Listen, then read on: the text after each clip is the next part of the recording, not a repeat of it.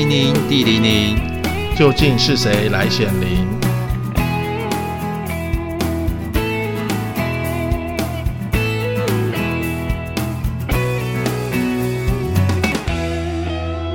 大家好，我是马特。大家好，我是徐峰。诶，各位听众应该有发现，今天是由我开场诶。是啊，没错，因为我已经创位成为主持人了。恭喜恭喜！不会不会。嗯、那至于今天徐峰老师的角色呢，就是担任今天的来宾。来，我们来欢迎徐峰老师。Hello，嗨，徐峰老师，嗯、我们今天要来对你解密。呃，首先各位听众一定不知道，徐峰老师之前出过家，哎，出过家。出过哎，是出家才对，出家，出家，出家，很难得的体验。对，当我第一次听到这件事情的时候，其实我满脑子有超多疑问想要询问你的。是是是，嗯、连我自己也很多疑问要问自己啊。是是这样子吗？对啊，就是有困惑才会想要出家去找一些答案。真的吗？那我们今天可以多了解你一些吗？没问题。好好，那其实第一件事啊，就是说，哎。为什么你现在不用理光头啊？哦，这个很特别哦。呃，应该是说，出家为什么要剃光头？为什么？为什么？因为要断除六根，对，断除六根清净要剃光头。哦、对，因为头发会有很多的呃不同的造型，会影响到你修行上的一些障碍，所以会剃光头。哦、我知道三千烦恼丝，没错。哦，好，除了这个之外啊，那呃，我记得。一般在看电影的时候啊，都会看到，就是在师傅、嗯、呃和尚或者修行者，就是剃完光头的时候，会有六个点点，六个点点，对不对？那个六个点点，你也有吗？没有，没有，哼，没有，没有。那个是比较厉害的师傅吗？那个比较在武侠小说才会有吧？现在的和尚好像没有在点六六六点的，不好意思，我是 old school。好。诶，那当初怎么会有这种想出家的想法？嗯，一开始最早最早的启蒙就是在呃，我当兵过后，那时候其实对于宗教是一概不知，就很想知道说。诶，世界上有很多修行的方式，可以有一些，例如像道教可以去做当地啊，佛教可以做和尚啊，嗯、天主教可以做一些牧师之类的职业。嗯、那其实台湾最常见就是佛教跟道教嘛。对，没错。那所以佛教部分，诶，出家这个部分就有很多种不同的派别哦。像哪些呢？嗯、像我们常听到的会是藏传佛教。藏传佛，还有喇叭，喇叭，对对对对对对对，还有所谓的大乘佛教跟小乘佛教，这个这两个就会比较少听到。嗯，对，只有稍微在网络上可能有搜寻过、看过这些东西。对对对，其实以我们台湾来讲，最常见的会是大乘佛教，就是所谓的，例如像幸运法师啊，或者是那些的。所以我们所接触到的佛教，其实所谓的大乘佛教。所以。绝大多数会是属于大乘佛教的类别。对对对。那大乘佛教跟小乘佛教有什么差别？差别哈。那有些人会把所谓的小乘佛教比较盛行在东南亚啦，就是最、嗯、最最常遇到的、最常听到，其实就是泰国。嗯嗯。那很多人把大乘跟小乘的划分点，用心灵的层次来讲的话，大乘佛教讲求的是大爱。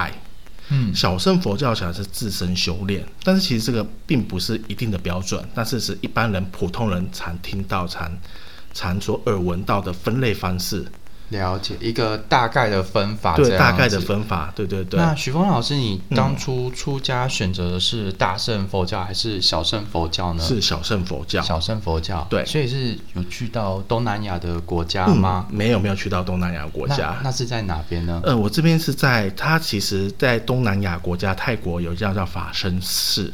法法身寺就是在兰曼机场，再过去一点，它是目前来讲是全世界最大的一个小圣佛教的一个庙宇，它是很大，几几万多人都在，嗯，应该说它的平数非常的辽阔，嗯，对，那它其实在各国都有所谓的分驻点，那在台湾就有一个分驻点，在哪里啊？在台北板桥。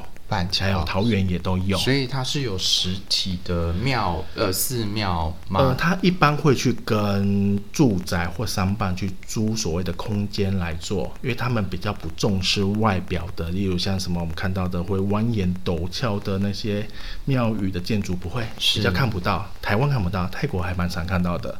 对，那我自己为什么会选小圣呢？其实当时我遇到了一件事情，我觉得很特别。知道和尚可以吃肉吗？呃，济公。对，还有吗？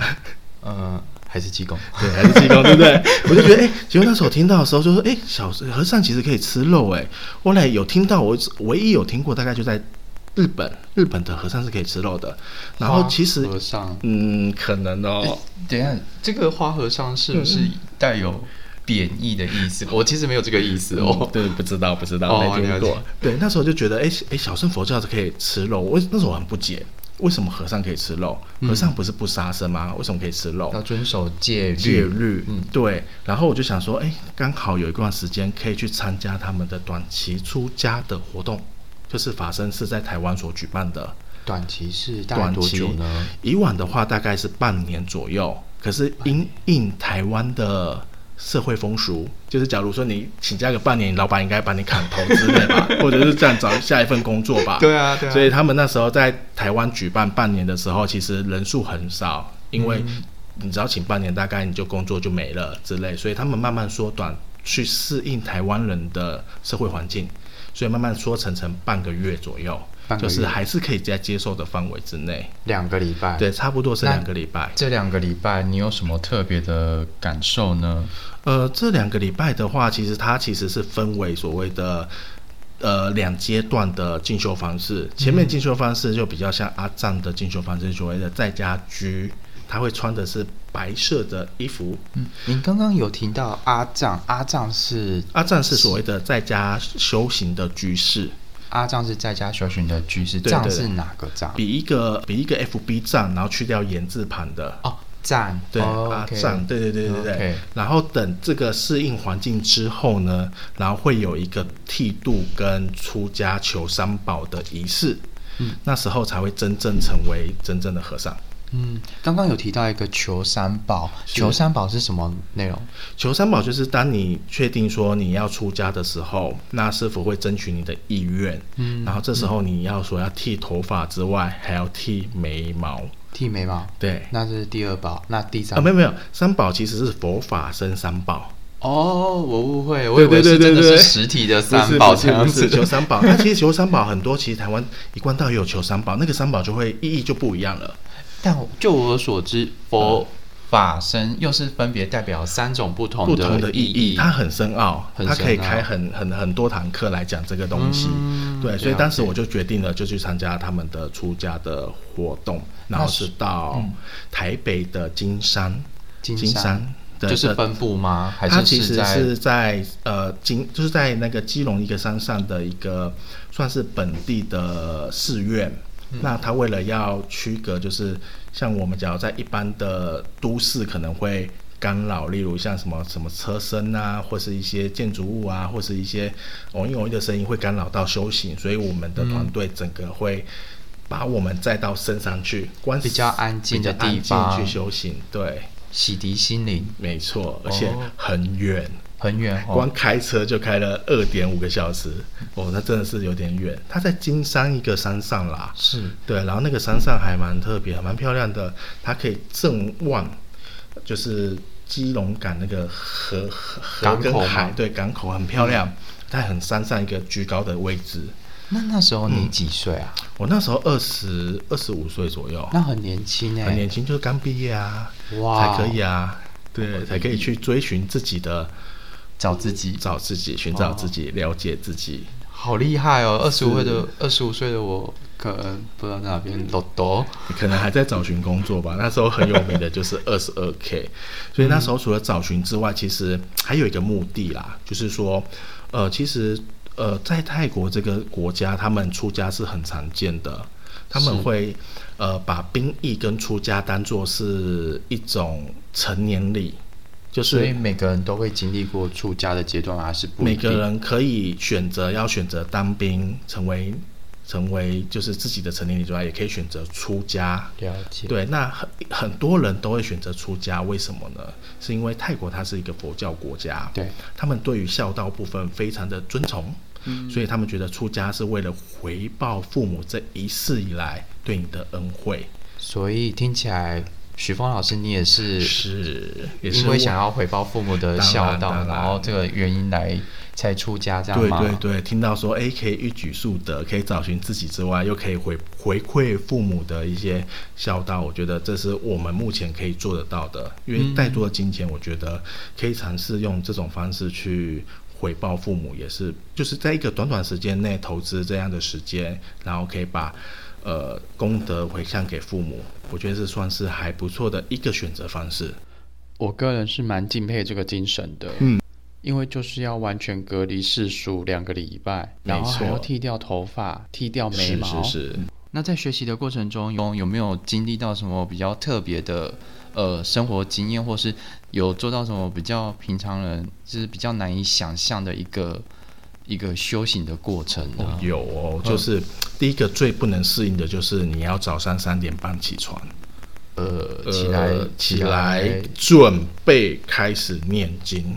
就有要做早课，这个哦，这个非常的不能接受，因为在求学阶段，大概就是两点才准备打完电动才睡觉，四点就要起来，真的是非常的辛苦。所以那时候的哦，四点三点半起来，四点准备早课的时候，那个时间的那个压力好大。那起来天都还没有亮，就听到虫鸟叫声而已。所以早起是一个身体上的一个呃一个一个适应，要去适应它。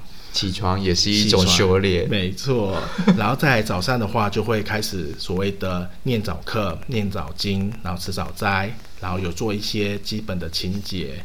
那一开始的话，我们在呃在修行的过程是不能穿鞋子的。都是赤脚，赤脚。在山上赤脚走路，对，就是不会很危险吗？呃，超危险的啊，超危险的，就是那个山上的石头都很尖，所以你的脚就会被刺伤或什么的，然后慢慢的就会习惯了，那样很慢，可能不是一两天，因为我们就要去步行，就是之后会提到托钵之类的，所以脚不能穿鞋子是很件不舒服的事情。哦，对，所以不管是心灵上的磨练，或者是身体上的磨练，其实都是一种修修，呃，算是修行的方式之一，这样子，对，对，对，对不对？然后还有一个就是我们要学一个很特殊的语言，呃，是什么语言呢？不是英文，不是法文，梵语。也呃，梵文。类似类似类似，那个语言叫做巴利文，巴利文，它是它是。佛陀当时候的最原始文字，嗯，为什么会用佛陀最原始文字而不用翻译文字呢？其实他是他们有去，呃，师傅有去解释说，因为巴利文是因为原始，才不会因为时代的变迁去改变它原有的意义。这样讲有点太深奥，对不对？有一点点哦。举例来说。嗯我们在路边常看到机车，对，那机车现在我们都会想到是身为你很机，难搞，对，就是这种言语有时候会被揣摩成其他种不同的意义，所以在后续人翻译的时候，偶尔就会，也不能讲偶尔，就是在翻译过程中可能会带着一些些情绪，嗯、或是一些些当时代的一些对文字的解读不同的话，那个含义会变掉。了解，所以它要保持最初的初衷跟原始的意义。对，其实我们师傅说，其实我们的这个东西叫做原始佛教，它其实也不算小圣，所以叫原始佛教。但是讲原始佛教，大家人应该都没听过，所以讲小圣，应该就大家都听过了。对，有听过。那嗯，这个关于这个巴利文啊，其实呃，我今天是第一次听到，嗯，所以。目前还有很多人在研究这个文字吗？还是它已经是成为一个正式的语言？像是呃，我刚才提到梵文这一种的呢？嗯，它这个语言呢、啊，其实其实在泰国里面有成立专属的学校，也是说，呃，因为刚刚有提到说，你在当你在成年的过程中可以选择当兵或者选择出家。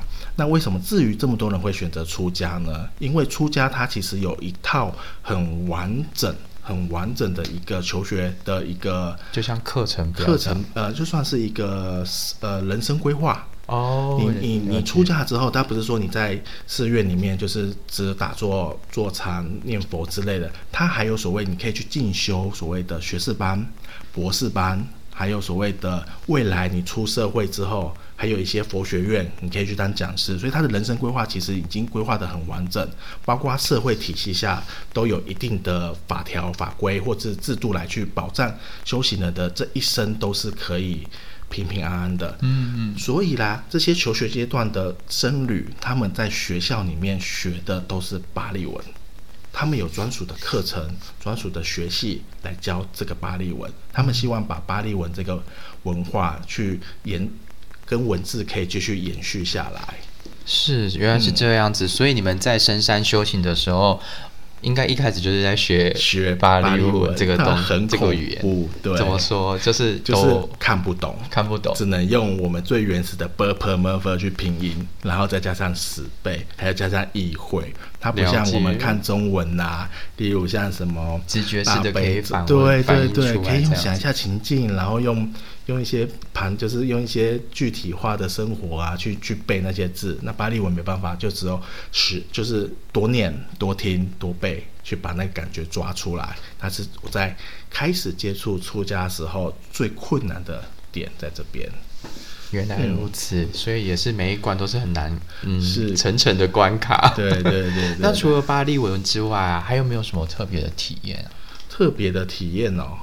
对，那我们出家去深山的时候啊，他会呃一开始我们就想说，可能可以带一些手机呀、啊，带一些书籍，可以上山去，呃，像度假的心情去准备。后来那天第一天就我们会先去报到，就发现说，哦，原来签了报道单就像卖身契一样，你的全身的衣服都要脱光，呃呃呃，包括 underwear 吗？Yes。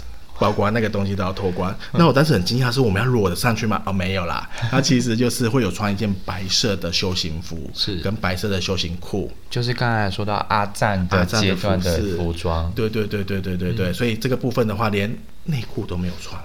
那等下后等下后面会讲为什么内裤不穿，我后来才知道，我想说，嗯，怎么不发个内裤给我？我也想穿个内裤之类，不然太凉了之类。了解哦，原来如此。然后就是这些，就是衣服脱光之后，手机也不能带。你的呃行李也不能带，包括你的书籍、你的任何东西全部都不能带上去，你就只有身上，包括连手表都不能带，就空着就上上去了。那呃，唯一要带的东西就是你的心、心跟你的身体，把你心带过去，去好好的去沉浸，去体验这一段生活。了解，嗯，哇，今天真的是一集讲不完的，而且徐峰老师带来非常多的内容，那我们可以再继续约下一次，然后再请你继续来分享吗？好啊，那下一次我就来分享一下我在呃呃求了三宝之后，真正出家的体验又有不一样的想法跟一些感受，可以跟大家分享。感觉一定会比这一次更加精彩。是，如果各位听众对于徐峰老师啊出家有任何的问题，或是你正在考虑要不要出家，都很欢迎私讯我们，或者是留言写信告诉我们哦。那我们今天的节目就到这边哦，嗯，谢谢徐峰老师，谢谢，拜拜。拜拜。